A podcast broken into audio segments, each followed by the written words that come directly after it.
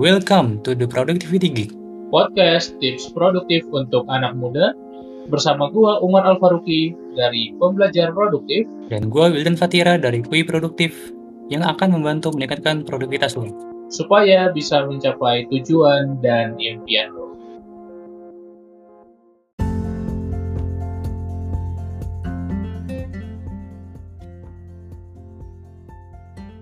Hey hey listeners, bersiaplah untuk episode baru The Productivity Geek, podcast yang dibuat untuk lo yang pengen produktif supaya bisa mencapai tujuan hidup lo bersama gue, Wildan dan Umar. Jadi sebelum ke topiknya, gue mau ngingetin lagi kalau tetap selalu jaga kesehatan serta patuhi protokol kesehatan. Serta jangan lupa untuk segera vaksin dan jangan sampai overthinking karena adanya virus itu. Nah, tadi itu sudah disebutkan sebelumnya. Dan topik podcast hari ini yaitu overthinking. Nah Mar, gue mau nanya nih, overthinking itu apa sih Mar? Mumpung gak banyak yang okay. dibicarakan ini, membicarakan tentang itu. Sorry. Benar-benar, jadi sekarang memang lagi rame banget ya topik-topik tentang overthinking. Dan banyak juga postingan-postingan di media sosial yang bahas tentang overthinking. Basically, overthinking itu apa? Sebenarnya dari asal katanya, over and thinking gitu ya. Over itu berlebihan, thinking itu mikir. Kita tahu, kita pasti berpikir gitu ya. Manusia pasti berpikir gitu. Nggak mungkin manusia nggak mikir. Tapi yang menjadi masalah apa? Overnya gitu ya. Kita terlalu banyak mikirnya. In some case, kita terlalu banyak mikir...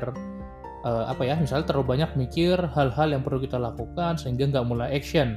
Atau terlalu banyak mikir... sehingga tidak segera rilis suatu hal yang kita bikin dan menyempurnakan, menyempurnakan, menyempurnakan seakan-akan perfeksionis, itu juga overthinking. Dan banyak lagi hal-hal lainnya yang akan kita bahas di podcast kali ini. Tapi basically overthinking itu apa? Kita mikirnya kebanyakan. Gitu, Will. Hmm, jadi kayak infinite loop gitu, nggak paham nggak, Mar? Infinite loop gitu. Yes. Ya, benar-benar. Jadi kalau infinite loop itu kan kita muter-muter di situ aja gitu. Iya. Sebetulnya overthinking itu bisa banyak kan jenisnya. Bisa yang dia muter-muter di situ aja, itu overthinking juga. Bisa juga mikirnya itu divergent gitu loh. Jadi kita bisa mikir kemana-mana, kejauhan mikirnya.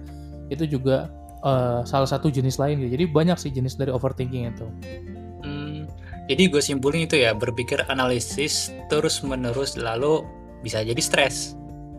Dan yang kita pikirkan betul, itu betul. Ya macam-macam, bisa aja buat anak muda nih kayak karir, pendidikan, ekspektasi yes. orang tua, sama finansial, betul, duit betul, itu, betul. apa kayak jodoh, yes. habis itu yang terakhir, habis, yang terakhir yaitu tujuan hidup. Tuh. Nah benar banget. Yang kira-kira yang paling sering dibahas yang mana nih? Pertama buat listener, menurut lo yang mana? Sebetulnya Uh, overthinking itu kita bisa bahas secara spesifik dan juga secara general kan. Dan semua hal itu kan topiknya gitu ya. Semua hal topiknya apapun itu mengerucut ke satu gejala sih menurut gua. Jadi gejala yang kalau lo merasakan gejala ini kemungkinan, gua nggak bilang pasti ya, kemungkinan lo overthinking. Contohnya nih, contohnya lo merasakan stres atau lo merasakan uh, depresi, anxiety itu apa ya? Gugup bukan, bukan itu. Ya kecemasan um, ini loh. Kecem- ya cemas, ini. ya cemas. Ya cemasan. Nah itu gejala-gejala itu gitu ya. Atau kita terlalu sering membanding-bandingkan diri kita dengan orang lain. Itu juga hal-hal yang eh, akhirnya jadi gejala dari overthinking itu sih. Jadi kalau menurut gua kita bisa bahas per topik dan kita bisa bahas secara general juga sebetulnya. Oh, I see, I see. Benar, jadi general bisa dan dari spesifik juga bisa lah ya. Yes, betul. Kalau soal gue, gimana kalau kita gini, kita bahas general supaya nanti listener The Productivity Geek, lo yang sedang dengerin, itu bisa ya terapkan apa ya, secara spesifiknya ke masalah yang sedang lo hadapi. Karena setiap orang tentu masalahnya kan beda-beda, overthinkingnya di mana ya beda-beda gitu. Tapi kalau kita menjelaskan secara general, lo bisa pakai di segala aspek gitu. Hmm, gitu. Kalau misal spesifik kan berarti kan lebih ke contohnya. Kalau general berarti lebih ke misalnya yes, apa uh, gejala, bla bla gitu, bla bla bla. Gejala, penyebab, betul. Habis itu dampak, habis itu cara mengatasinya. Oke, dimulai dari gejala. Kalau dari gue sih Pertama ada kekhawatiran gitu. Khawatirannya gimana kalau menurut Umar? Biasanya kita khawatir karena kita kebanyakan mikir tadi. Yang pertama, kebanyakan mikir itu akan membuat kita lelah. Jadi kalau istilah di psikologinya tuh decision fatigue gitu ya, atau ketika kita mengambil keputusan, kita proses mikirnya panjang atau banyak, bikin kita lelah. Dan selain itu gitu ya, kita merasa, waduh gue kok ini aja nggak beres-beres, kok ini aja kebanyakan mikirnya. Jadi kita secara metakognisi, kita mikirin diri kita sendiri, mikirin banyak hal, itu terlalu banyak membuat kita khawatir dengan diri kita sendiri. Gitu sih, Will. I see sih, berarti kayak ada prediksi masa depan yang buruk gitu, kepikiran. Terus habis itu kepikiran lagi, memikirkan kesalahan masa lalu. Terus habis itu ada betul, pertimbangan betul. keputusan yang yang nggak habis-habis, yang balik lagi kayak tadi, infinite loop. Terus ujung-ujungnya yes, apa? Betul. Mengkritik diri sendiri. Nah, itu sih yang sedih ya sebenarnya gitu ya, melihat gejala ini semakin banyak dirasakan oleh banyak orang. Gue nggak tahu beneran beneran seperti itu atau nggak by data gitu ya, tapi gue melihat semakin banyak gejala ini dirasakan orang-orang, apalagi anak muda sekarang, Will. Apakah lu mungkin melihat pola seperti itu juga nggak? Iya sih. Ya ada yang konsul juga di Kuih Produktif gitu, nanya-nanya. Oke. Okay. Ya gimana tentang cara ngatasin? Iya. Tentang overthinking. Tapi sebelum ngatasinnya itu kan sebenarnya solusinya gitu ya. Mungkin kita bahas dulu penyebab, jadi cause and effect gitu ya. Penyebabnya dulu, baru nanti dampaknya. Kalau menurut lu, apa-apa saja sih yang bisa menyebabkan si overthinking ini? Kenapa orang bisa overthinking? Overthinking ini kan uh, dalam hal ini jadi resultnya gitu kan. Tapi sebelum overthinking yeah. ini apa sih biasanya terjadi? Hmm, apa ya? Kalau gue sih ada trauma.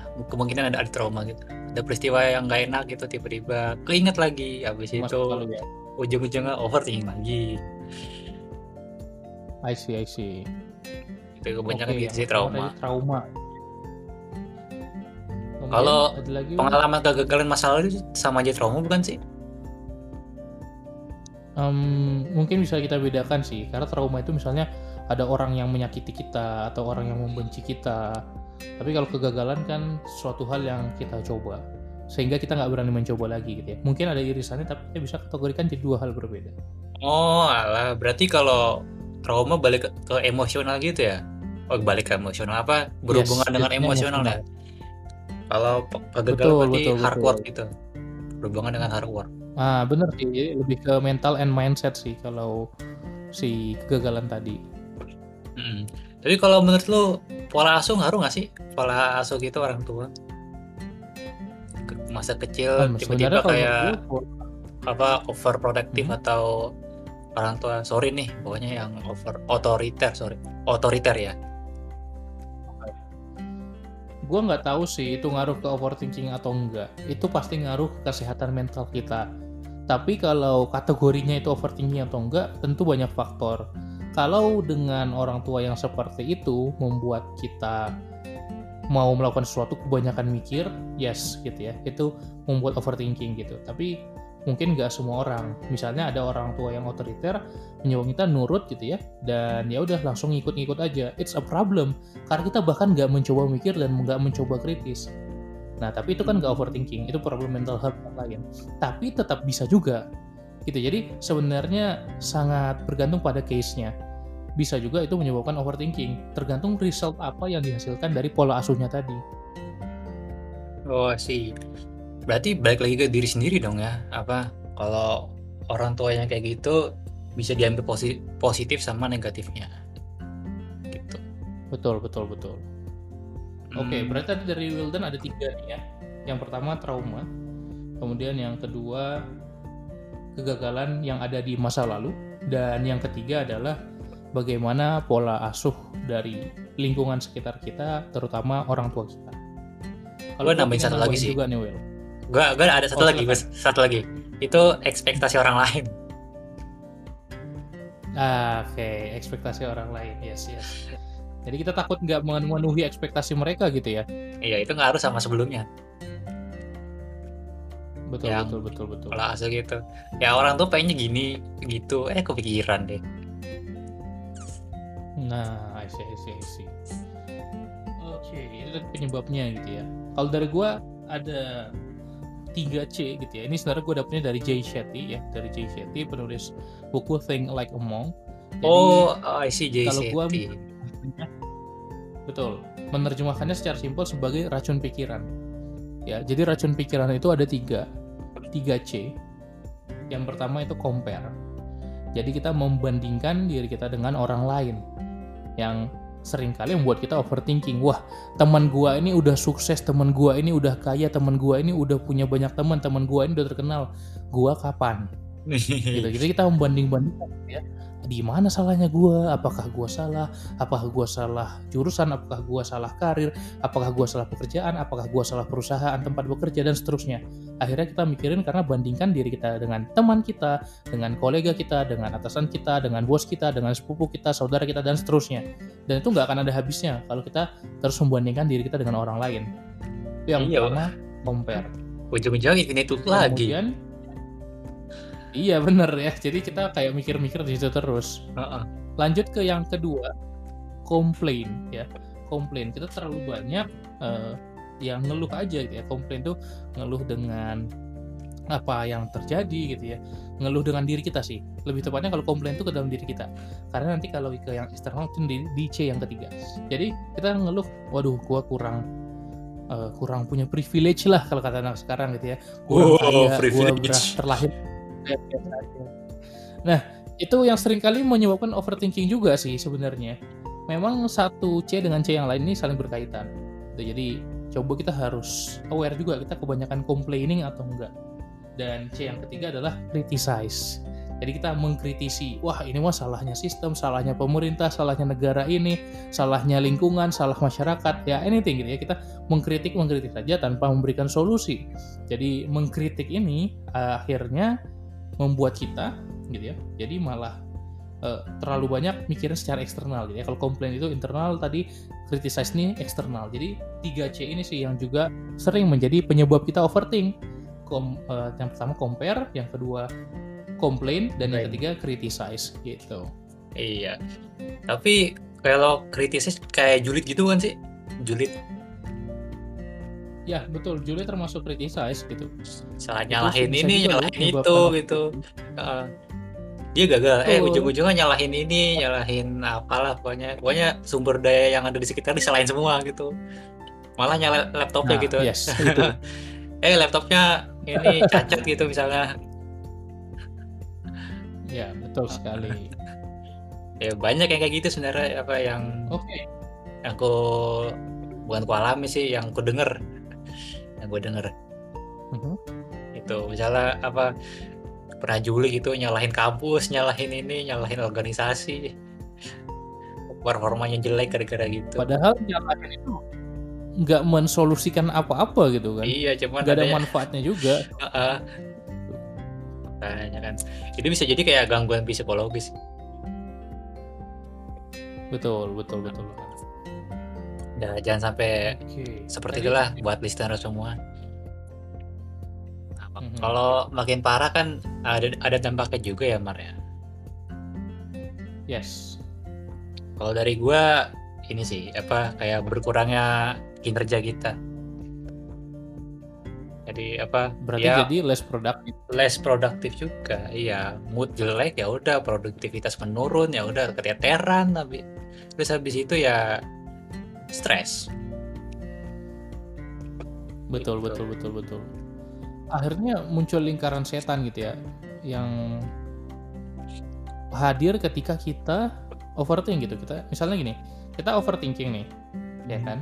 Terus karena kita overthinking, mood kita jelek, kita stres, kita jadi berkurang pekerjaan kita, kita jadi nggak produktif, kita nggak menyelesaikan pekerjaan kita, pekerjaan kita keteteran, ketinggalan, terus kita procrastinate, nunda-nunda terus, ya kan? Akhirnya iya. Karena nunda-nunda terus, kita mikir gitu ya, waduh gue kok nggak becus banget ya kerja di sini atau kuliah di sini, gue malah nunda-nunda segala halnya, gue nggak bisa mengerjakan apapun. Akhirnya kan kepikiran terus tuh, overthinking lagi, muter aja terus kayak gitu.